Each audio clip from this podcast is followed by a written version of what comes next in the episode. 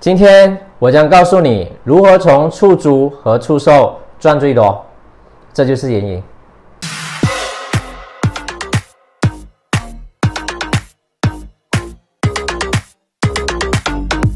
我们进行房产投资，肯定要关注房屋回酬及租金收益以及资本盈利。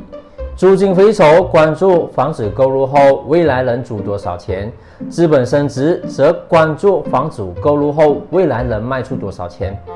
那么，怎么判断我的房产投资是否划算？我们分别从租金收益以及资本盈利进行讨论，让你在短时间里面知道怎么计算房屋投资。今天这段影片将讨论租金收益。怎么计算资本盈利部分？请留守下一个短片。说到租金收益，大部分人觉得出租房屋就可以当包租婆、包租公了，是被动收入中最稳定、最好的选择。然而，真的是这样吗？如果你立志成为包租婆或包租公的话，但是你不懂怎么计算租金收益，很容易陷入租金还不起房贷和其他费用的困境。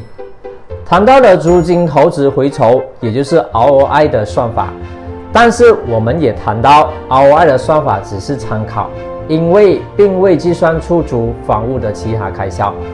稍微温习一下租金投资回酬的部分。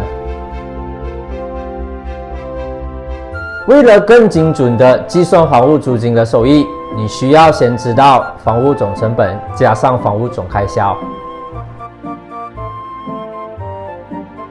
从中我们可以套用公式计算出净租金收益率。举例来说，假设房屋为四百千，加了印花税、装修和律师费的总成本为四百二十千的话，房屋每月租金为一千两百零七，前年总收入为十四千四百零七。另外，每年的物业管理、维修和保险预计为两千零七。房贷为每个月一千零几，前年的话总共是十二千零几。这样算起来，净租金收益率明显比租金投资回报低，但也能更准确了解投资状况。这样计算太复杂了是吗？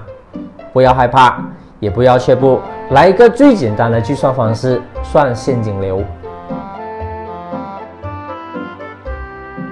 假设你对投资理财真的一窍不通，对回酬率也不甚了解，最起码通过现金流的模式，你能了解自己是否处于亏损。基本上现金流是正向，即没有亏损。当然，出租房子的风险是存在了，这包括了有：需要注意控制期影响收益，租户破坏基设，负现金流。